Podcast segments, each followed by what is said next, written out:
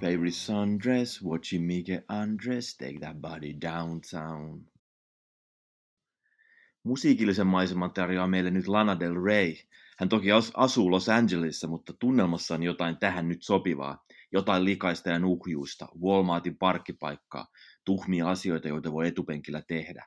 Palmuja, kosteaa kuumuutta, sirkkoja, kaukaisia hälytysajoneuvoja, Floridan illan melankolista väriä. Heaven is a place on earth with you. Tell me all the things you wanna do. Minä olen Lana Del Reytä mukainen videopelejä pelaava Mikael Danna, joka oma eltaantumisen esikovan Bruce Arians. Ja kanssani on kesäajan surullisuutta poteva Topias Kauhala, joka luulee olevansa Hulk Hogan, mutta joka ei ole. Tällä kertaa lentopotkumies kriiseilee kristillisen moraalinsa kanssa Tampa Bayssä, Floridassa, Super Bowlin päässeen Tampa Bay Buccaneersin kotikaupungissa ja paikassa, missä itse Super Bowlkin tänä vuonna pelataan. Kun republikaanipuolue piti siellä taannoin puoluekokousta, näki eräskin sanomalehti siinä ristiriidan, sillä Tampa ei kuulemma vaikuttanut Mitt Romneyn kaltaiselta kaupungilta. Ei, koska se on pikemminkin Joe Rednerin kaltainen kaupunki. Tämä Redner on muun muassa hahmo, joka 1980-luvulla on pidätetty Buccaneersin pelissä kokainin hallussapidosta ja hän on myös aikoinaan kertonut jättimäisessä lehtiilmoituksessa tuovansa liiketoiminnallaan kaupunkiin enemmän rahaa kuin juurikin Tampa Bay Buccaneers, niin ja se liiketoiminta, strippiklubit. Öö, niin, Tampa on monia asioita, mutta se on my- mu- myös muun muassa kuuluisa strippiklubeistaan. että Tampassa ei itse asiassa ole niitä eniten asukasta kahden USAssa, vaan Portlandissa, Oregonissa on, mutta Tampan nämä strippiklubit on hyvin kuuluisia – osittain varmaan toki myös siksi, että siellä niin hirveästi on sellaisia asioita, joissa se olisi niin kuin muuten tunnettu. Ja sitten helposti tämmöiset maineet jää niin kuin elämään omaa elämäänsä. Ja ehkä niistä tulee läppiäkin semmoinen, että hei, ensi viikolla ollaan Tampassa, joten pakko mennä strippiklubille. NFL-konnektiot löytyy muun muassa sellaiseen perustrippipaikkaan tuhmempaan salunaan kuin The Huddle Lounge, jonka perusti ensin Florida Gatorsissa ja sitten NFL Chicago Bearsissa – mestaruuden voittanut Rick Casares, jota kutsuttiin sitten tämän salunansa myötä jopa Tampan Joe Namathiksi. Erityisen kuuluisa on Tampassa kuitenkin ollut juuri tämän Joe Rednerin klubi Mons Venus, joka mainitaan jopa Wycliffe Jeanin biisissä Perfect Gentleman. Ja kun siitä klubista tuli nyt luettua, niin se vaikuttaa ollensa jopa tämmöinen yhdenlainen strippiklubien New England Patriots. Eli että se kulttuuri oli vedetty todella, todella tehokkaaksi. Dallas Starsin pelaaja on joskus pidätetty juuri täällä Mons Viinyksessä Super Bowlin yhteydessä ja NFL on jo, joskus jopa lähettänyt kaikille seuroille varoituskirjeen Tampa Bay strippiklubeista. Ja kun tämä Mons Venus palo vuonna 1999, niin sanotaan, että Detroit Lionsin pressiporukan viettäneen sen kunniaksi hiljaisen hetken. Ja Sports Illustratedin muutaman vuoden takaisessa State of the Football reportaasissa oltiin Tampa Bayn osalta totta kai strippiklubilla ja haastateltiin näitä strippareita mm, siksi, että NFLn pelit on aina tuonut aika paljon asiakkaita näihin ja sitten tämmöinen NFLn nykyinen kommentaattori, entinen johtotason tunnettu hahmo Michael Lombardi puolestaan on useankin kertaan todennut, että Buccaneers tarvii vahvaa kulttuuria joukkueen sisälle just siksi, etteivät pelaajat sit vietä liikaa aikaa strippiklubeissa. Sitten nämä klubit on ollut myös sodassa paikallishallinnon kampitusyrityksiä vastaan. että sellainen Tampassa pitkään pormestarina toiminut tyyppi kuin Dick Greco perustelista sillä, että hyvä Jumala, en ole sievistelijä, mutta muuten koko tämä kaupunki on kohta likakaivo. No se kulta-aika on muutenkin jo mennyt jossain määrin ohi, ihan jo siksikin, että oli ennen kaikkea tämmöinen boomereiden rahankäyttöjuttu, eikä monet boomerit ole enää tällaisessa varsinaisessa strippiklubi iässä, ehkä poikkeuksia lukuun ottamatta toki. Ja tämä Redneck on vaihtanut puolia ja on auttanut viranomaisia muun muassa ihmiskauppaan liittyvässä työssä nykyään. Uh, mutta silti tässä on aika paljon olennaista Tampaan liittyen on ollut näissä strippiklubeissa ja tässä koko skenessä. Ja siinä mennään kaikessa varsinaisesti 1970-luvulle, jolloin Renner Tampassa aloitti tässä tällä alalla. Mukana on ollut paljon hedonismia, seksuaalista va- vallankumousta ja taskussa polttavia dollareita. ja eletään itse asiassa käytännössä oikeastaan sitä aikaa, mistä toi HBO Deuce-sarjakin kuvaili Deuse, ja se oli samalla sitä aikaa, jolloin Tampa Bay Buccaneers perustettiin vuonna 1976. Joo, ja nyt livutaan pikkuhiljaa kohti Tampa Bay Buccaneers, niin sinänsä näistä strippiklubeista tulevat maininnat ei ole niinkään irrallisia suhteessa tuohon seuraan, koska Buccaneers on omalla tavallaan ollut yhdenlainen tämmöinen moraalia, arvokkuutta ja häpyä haastava instituutio. Ja oikeastaan aika lailla tuommoisen sen syntymävuoden tai syntymäajan aikakauden tuotos.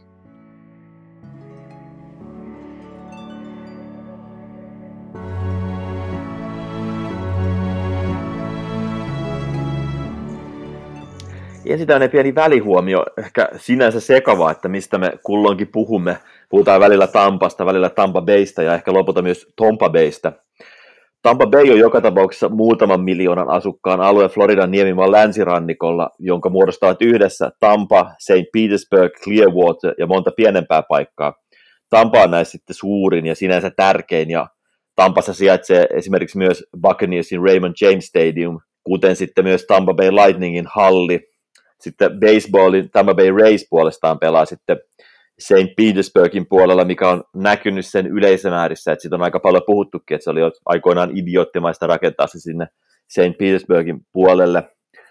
Mä oon itse asiassa jopa nähnyt siinä baseball-hallissa vuonna 1995 Lightningin NHL-pelin, mikä oli tällainen hassu ensimmäinen kosketus NHLään, että oli valtava baseball-halli, jossa sitten katosta asti roikku tällaiset verhot, ettei ne kaikki äänet kaiju sitä ympäri areenaa.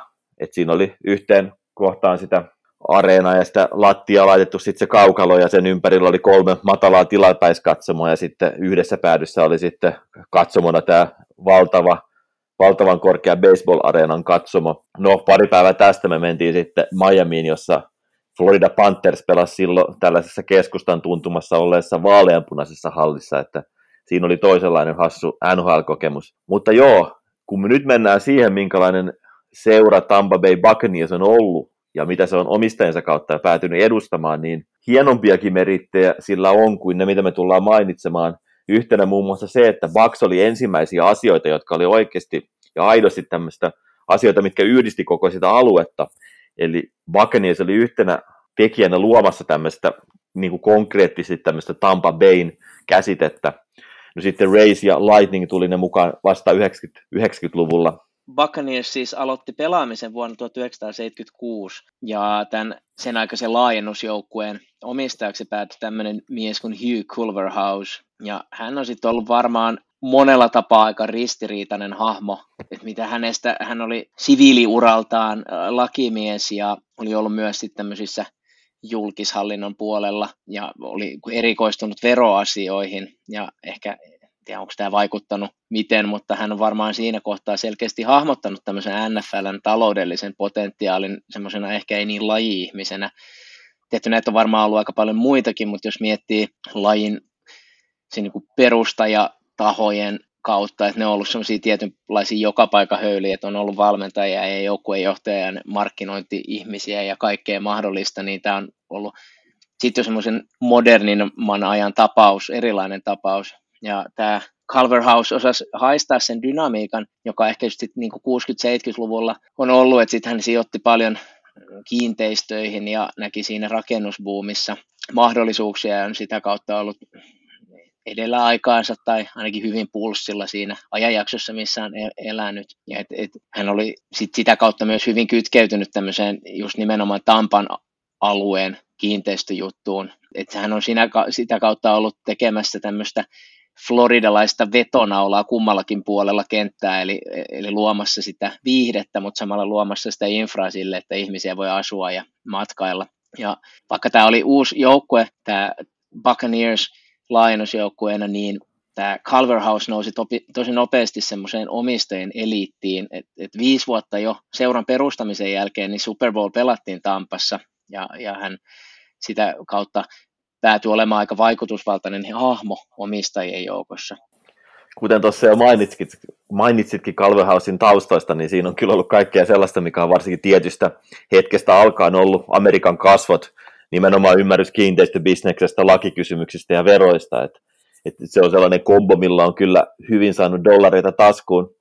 Tässä oli kaikkineen tämä aika, mihin Buccaneersin ensiaskeleet ja semmoinen etabloituminen sijoittuu, niin on ollut aika tämmöinen tietynlainen turbulentti jakso NFLssä, että on ollut seurojen muuttoja ja työkiistoja ja tuli kilpailevia sarjoja.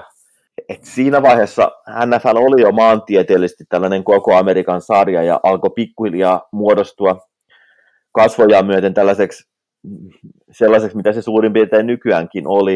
Ja tällaiset aikaisen suurimmat kysymykset oli totta kai rahassa ja ja mukana oli jo entistä enemmän sellaisia Calvehausin kaltaisia ihmisiä, joille nimenomaan raha oli se juttu. Eli semmoinen päätepiste ja alkupiste oikeastaan kaikkeen. Elettiinhän kuitenkin tämmöistä Ronald Reaganin aikakautta. Et, et kaukana oltiin tosiaankin sellaisista pioneerimaista omistajista, joille se ei ollut edes pääsääntöisesti vielä hyvää bisnestä, vaan mukana oltiin ennen kaikkea rakkaudesta lajiin.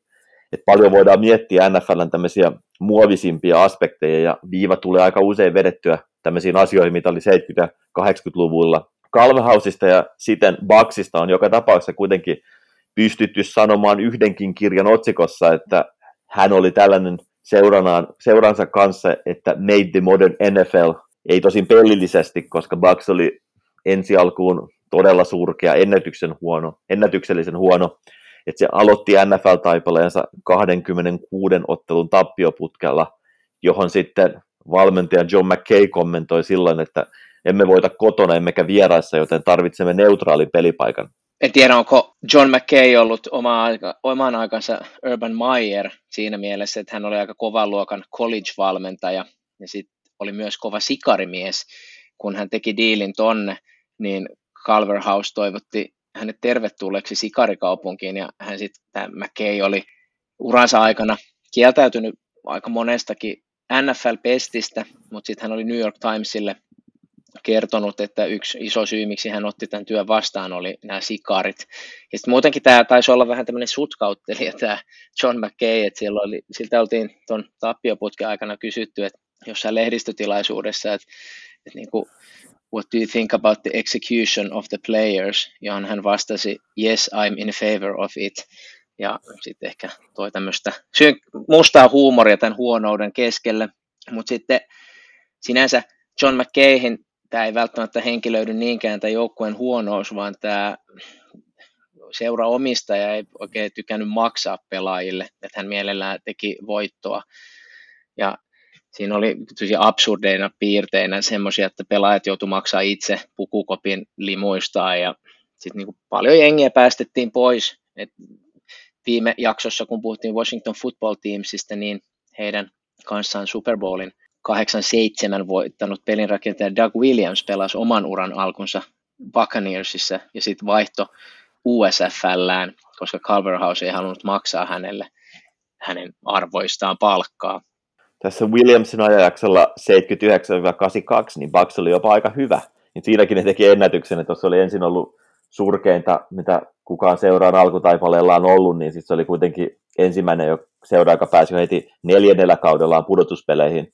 Et ne oli pudotuspeleissä 79, 80, 81 ja 82. Sitten Williams lähti ja sitten seuraavaa pudotuspelikautta jouduttiinkin odottamaan sitten vuoteen 97, eli siinä tuli semmoinen 15 vuoden tyhjiö väliin. Kokonaisuudessaan kun katsotaan, niin tämä seura on ollut 11 kertaa pudotuspeleissä 45 kauden aikana, ja tästäkin edellinen oli kaudelta 2007, mikä ei ole kovinkaan niin hyvä saldo. Mutta sitten toisaalta suhde pudotuspelikausien ja Super Bowl-esiintymisten välillä on jopa ihan jees. Ja onhan toki seuraa, jotka olisi todella todella mielellä ottanut nämä peräti kaksi Super Bowl-visittiä 2000-luvun puolella. Ja jotkut seurat voisivat ottaa jopa, että kaksi visittiä 45 vuoteen olisi aika hyvä, tai jopa pidempäänkin aikaan Detroit Lions ja vaikka hän ei sitten pistänyt hirveästi paukkuja siihen omaan joukkueeseensa, niin hän ei tyytynyt olemaan mikään semmoinen passiivinen sivusta seuraaja, vaan nimenomaan oli hyvin aktiivinen tässä liigan kehittämisessä. Ja hän oli aika keskeisellä paikalla myös sitten kahden työkiistan aikana, eli 82 ja 87. Ja noi työkiistatkin peilaa aika paljon nyt, kun ollaan yleisesti puhuttu ajanjaksoista, niin semmoista aikaa, jossa – yleisesti elettiin, jos mietitään sitten laajemmin semmoista Reaganin Yhdysvaltoja ja vaikkapa Euroopan kontekstissa Thatcherin Iso-Britanniaa ja niiden tämmöistä globaalia vaikutusta ideologisesti ja talouspoliittisesti. Ja vaikka ei nyt olla missään terästehtaiden porteilla, niin tämä 1987 lakko on sinänsä hyvin mielenkiintoinen, että, että siinäkin sitten nämä lakossa olevat pelaajat, kun ne kuitenkin oli se kolme peliä, mitä he oli lakossa, niin he kuitenkin kokoontuivat sinne pelipäivänä stadionin ympärille ja keskustelemaan ihmisten kanssa käännyttämään ja he sitten katso, kun tällaisia scabseiksi kutsuttuja varapelaajia marssisit stadionille pelaamaan sitä peliä, koska pelit jatku. Et tämä 87 työkiista on muutenkin aika mielenkiintoinen, mistä saisi ihan oman, oman teeman puhua eri sivustooreineen. Mut sitä kautta on aika ymmärrettävää, että Calverhausen nimi on usein mukana tämmöisissä erilaisissa antipatialistoista, mitä sitten on aina nettipullollaan, että pelaajat ei tykännyt, koska hän ei halunnut maksaa ja omistajat varmaan sitten monellakin tapaa piti, koska hän pystyi generoimaan sitten ihan varmaan konkreettisesti rahaa ja kehittämään sitä liigaa, mutta sitten myöhemmin ilmeisesti nämäkin välit jännitty, koska Calverhouse oli aika semmoinen salamyhkäinen ja hän oli mukana aika paljon semmoisissa vähän kyseenalaisissa toiminnoissa, että, että siinä oli jotain tämmöistä rahan lainaamista jollekin toiselle omistajalle ja sitten ehkä tämä hänen siviilibravuurinsa vero- ja lakiasioissa, niin hän ilmeisesti vähän sitten semmoisia niitä juttuja teki ja jotenkin teki diilejä ja tämmöistä, että sitten hän jo, jollain tavalla menetti sen tietynlaisen luottamuksen niin kuin ihan loppupeleissä. että et hän sinänsä ristiriitainen hahmo. Et sit täs, jos miettii tämä Calverhausen sukua, niin hänen tytär Gay on sitten ollut aika erilaisessa valossa, että hän on tehnyt aika pitkän päivätyön no, noiden niin, niin kuin aivotraumojen eteen ja, ja sitä kautta noussut ehkä tämmöiseksi positiivisemmaksi Calverhausen suvun jenkkifutis henkilöksi. Mutta kun nyt puhutaan sitä, että jos hän oli pihi ja ehkä halunnut sijoittaa siihen omaan joukkueeseensa, niin aika paljon tuossa tiivistää se sitä hänen johtoajatustaan, että hän maksoi silloin 1974, kun tämä annettiin tämä franchise pari vuotta ennen kuin sitten itse pelit alkoi, niin hän maksoi siitä 16 miljoonaa dollaria. Ja sitten kun hän kuoli 1994, niin sen jälkeen kun se seura myytiin eteenpäin Malcolm Glazerille, niin tämä hinta oli sitten siihen aikaan Kallen urheiluseurasta maksettu summa 142 miljoonaa dollaria. Ja kun miettii nyt urheiluseurojen omistuksia, niin tämmöiseen vähän, no en tiedä ahneen omistajan, mutta tämmöisen ehkä enemmän sitten talous edellä ajattelevan omistajan teemaan sopii aika hyvin se, että sit Buccaneersin osti nimenomaan just Glazer. Et, et, oli aika lähellä ilmeisesti, että seura olisi myyty tämmöiselle kuin Peter Angelos, joka olisi sit siirtänyt seuran omansa juuri Indianapolikselle menettäneeseen Baltimoreen. Joo, Malcolm Glaze tosiaankin osti seuran 1995 ja kunhan, kun hän kuoli 2014, niin sen arvo oli jo viisinkertaistunut. Ja nythän seura on siis edelleen hänen poikiensa omistuksessa. Mutta joo, Glazer istui aika hyvin tähän Calverhouse jatkumoon. Ensisijaisesti häntä on loppujen lopuksi kiinnostanut raha, että hän on investoinut siihen aika vähän ollut, aika vähän tekemisissä seuran konkreettisen johtamisen kanssa ja hän kiristi paikallishallintoa rakentamaan sitten tämän Raymond James Stadiumin ja perusargumenteen, että jos ette rakenna meille stadionin, niin me lähdetään seuran kanssa muualle. Se on tietysti totta kai ollut seuralle ja sen seurayhteisölle sinänsä hyvä asia, mutta ei nyt välttämättä laajemmin ajateltuna sinänsä mikään tyylikäs temppu, että Tampassa olisi muutakin, mihin satsata ja mihin rahaa pitäisi laittaa, niin sitten tällainen tyyppi, jolla olisi itsekin rahaa ja kuka istuu NFL kassakoneen päällä, niin kuitenkin vänkää, vänkää semmoisenkin sitten kunnallisilla, kunnallista varoista. Sekä Calvehaus että Glazer on muuten ollut ulkopuolisia, puhutaan niin maantieteellisesti, että Calvehaus oli Alabamasta kotoisin ja Glazer on taas sitten, tai oli New Yorkin osavaltiosta, että Floridan on tultu siis ulkopuolelta painamaan rahaa. Et tässäkin on eroja moneen tämmöiseen klassiseen NFL-omistajaan, mitä nyt tulee jostain Bearsista, Lionsista, Steelersista ja Giantsista näin ensi alkuun mieleen. Ja onhan jopa New England Patriotsin Robert Kraft bostonilainen, tai sitten Washington Football Teamin Daniel Snyder on Marylandista, ihan täältä Redskinsien silloisen Redskinsien koti, kotikulmilta.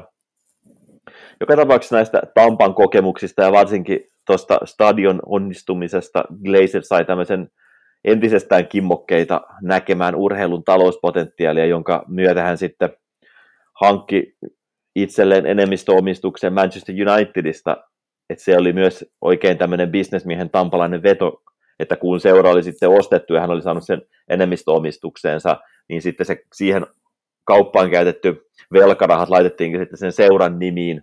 Et sellaisina eroina näiden kahden omistuksen välillä on, että Tampassa Glazerit ei ole ihan, ihan niin inhottuja hahmoja kuin Manchesterissa.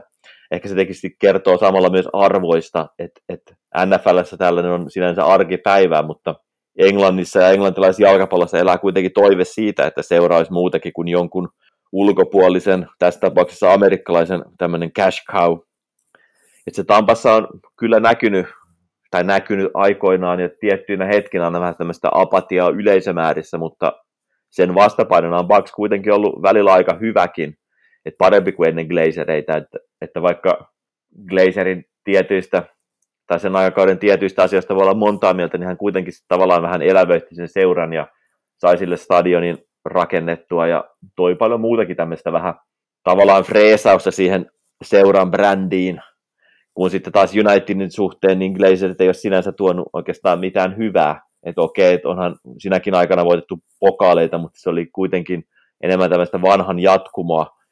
Ja että sellaista post Alex Fergusonin aikaa sitten siellä leimaa sellainen, että, että United on nyt urheilumielessä oikeastaan jäänyt sekä muun muassa Manchester Cityn että sitten Liverpoolinkin taakse – Eli, eli kumpikin vielä tämmöistä Unitedin vihollis, vihollisseuroja, ja siellä Glazerin malli on ollut oikeastaan aika pitkälti sama kuin Baksissa, että, että jos ei puhuta talousasioista, niin hän ei hirveästi jaksa puuttua, mikä no se voi välillä toimiakin, mutta ei se ole kuitenkaan enää englantilaisessa jalkapallossa niin hyvin toimi. Joo, tosiaan tuo Baksin urheilullinen menestys oli ollut todella heikkoa, että sinänsä nyt Glazerit on no, johtuuko se heistä tai mistä, niin on pystynyt tuomaan siihen seuraan kuitenkin vähän jotain virtaa, että silloin kun he sai sen seuran käsiinsä ja osa vielä niin kuin siitä eteenpäin, niin oli just toi todella pitkä ajanjakso ja olisiko niitä ollut 13 kappaletta semmoista kautta, kun hävittiin 10 tai yli 10 peliä. Ja sitten ehkä tämmöistä niin Glazerien aikana semmoinen nousu henkilöityy aika vahvasti siihen, että he palkkasi päävalmentajaksi semmoisen kuin Tony Dungeon, joka oli tämmöinen aika olennainen askel ja henkilö viemään seuraa kohti parempia tuloksia. Samainen Dungy taitaa itse asiassa olla just se tyyppi, joka vapautti Peyton Manningin Super Bowl-kurimuksestaan Coltsissa. Tämä Dungy itse oli pelannut Steelersissä silloin, kun heidän tämä puolustus tunnettiin nimellä Steel Curtain. Ja, ja tämän, varmaan siitä vaikutuksena niin tämä Dungeon Bucks loi tämmöisen hyvin kovan puolustuksen puolustuspelitavan, joka tunnetaan semmoisella nimellä kuin Tampa 2. Ja tämä taitaa olla etabloitunut aika semmoiseksi merkittäväksi osaksi tunnettujen ja menestyksekkäiden Jefu-defujen historiaa. Toki mä katsoin tuossa nopeasti, niin oli otsikoissa, että Tampa 2 era is over, mutta kuitenkin Uh, Dungy itse ei kuitenkaan päässyt osaksi tätä prosessin ihan niin kuin viimeistä huipentumaa. Hän sai potkut ja Tampa jatkoi prosessia niin, että se voitti Super Bowlin John Grudenin johdolla.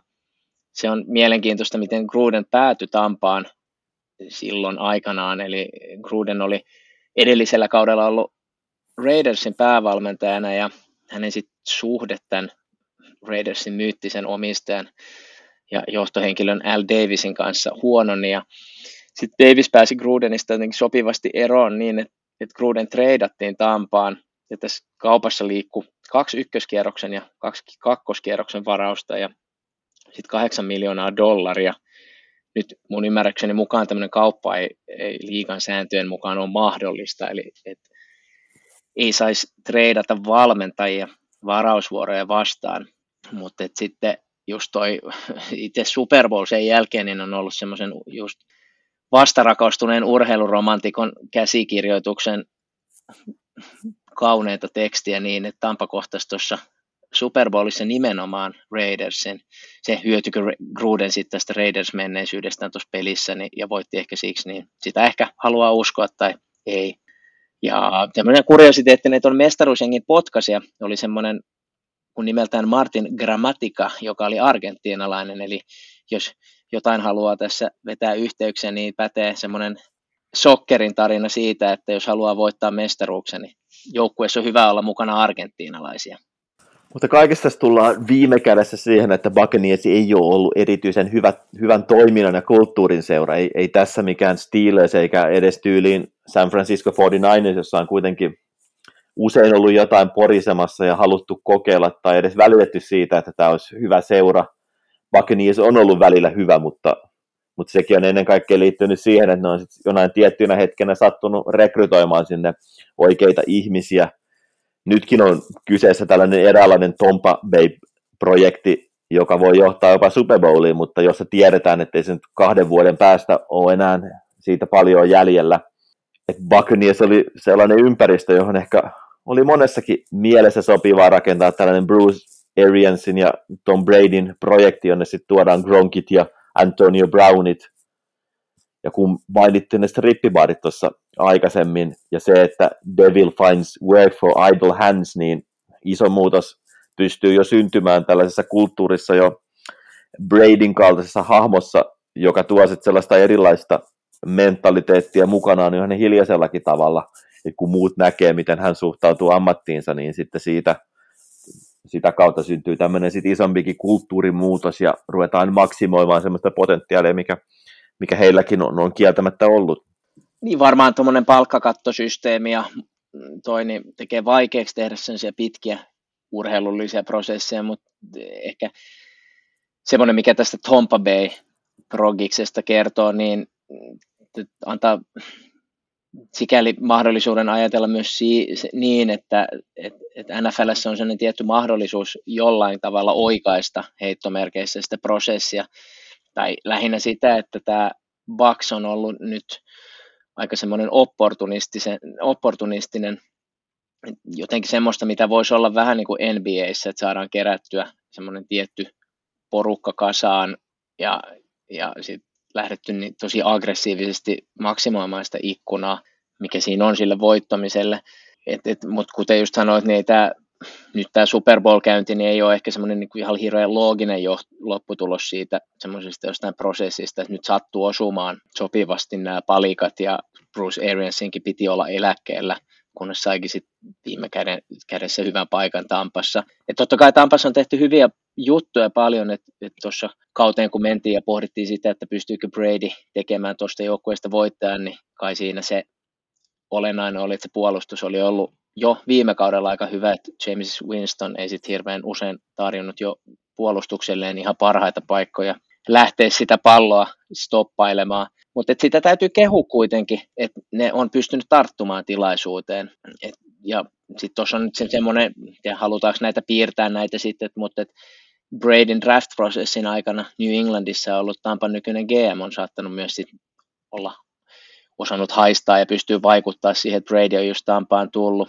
Yksi, mikä on mielenkiintoinen sinänsä, kun puhuit tuosta Ariansin ja Tom Bradyn projektista, niin sinänsä tämä on jännä semmoinen, että kun yleensä NFLn kohdalla puhutaan semmoisesta hirveän vahvasta valmentajavetoisuudesta, niin nyt ehkä on tehty vähän toisin, että Arians on mahdollisesti vähän jäänyt tietoisestikin taustalle ja antanut sitä paljon, kautta hyvin paljon valtaa Bradylle ja sitten hyökkäyskoordinaattori Byron Leftitchille, että on osattu astua sitten sivuun, jotta voidaan maksimoida se potentiaali. Et, et, tässä on kyse hyvin taidokkaasta opportunistisuudesta ja sekin on sitten taito sinänsä ja semmoinen hyvin amerikkalainen seize the moment juttu. Se täytyy vielä loppuun todeta tästä, että Baksin fysiikkakootsi Anthony Piroli on muuten valmistunut myyttisestä Ali Kupan High Schoolista vuonna 2003. Oli tässä loppujen kyse mistä tahansa Tom Bradyn projektin suhteen ja tässä niin narratiivi on kuitenkin aika klassinen hänen osaltaan. Eli se, että valkoinen mies tulee kypsemmässä iässä Floridaan.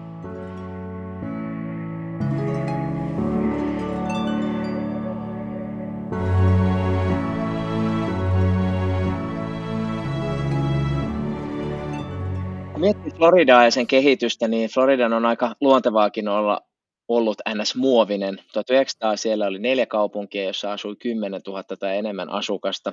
Orlando ja Miamikin olivat pieniä vielä sata vuotta sitten ja nyt ne on suuria metropoleja.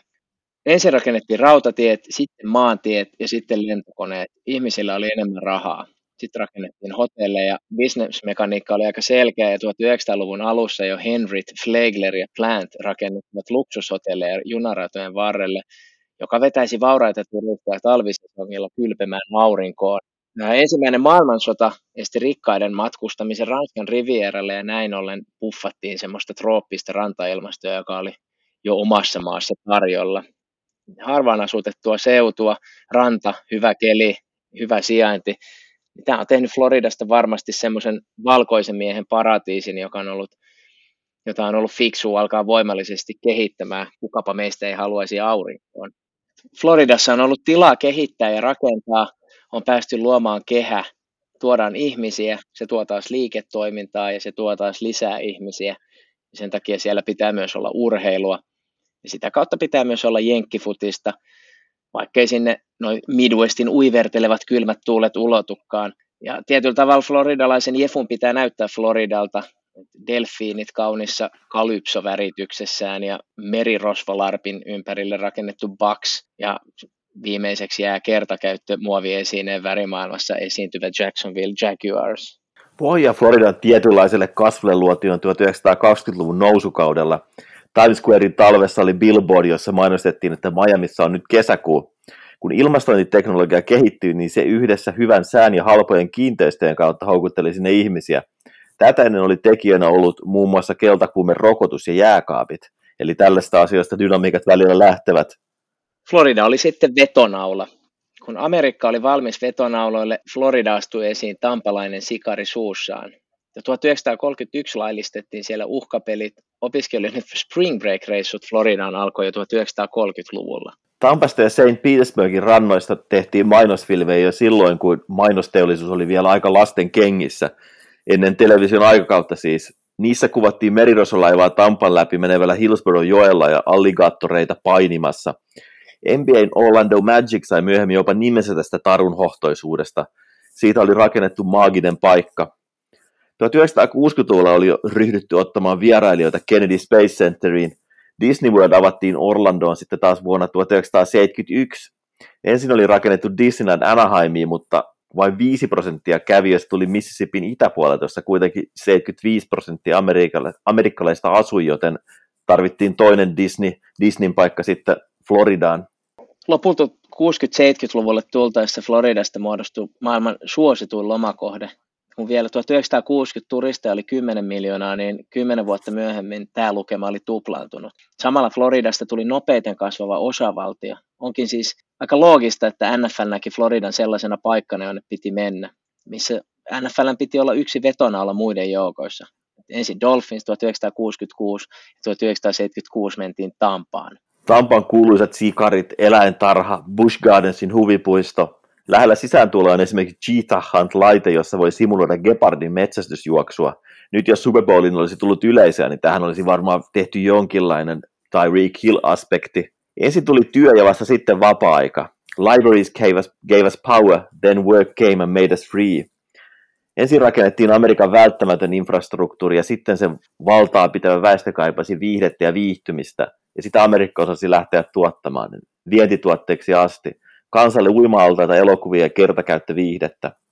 Tuodaan seura jonnekin, järjestetään nimikilpailu. Fanit miettivät ja äänestävät. Merirosvot! Yes! Merirosvolaiva! Hell yeah, baby! Tykit! Aika rambaa! Meri, ranta, merirosvot, muovia, yhtä kaikki! Woo! Koittaa Super Bowl, strippiklubit, dollarit, viihde, Tom Brady, Antonio Brown, Gronk!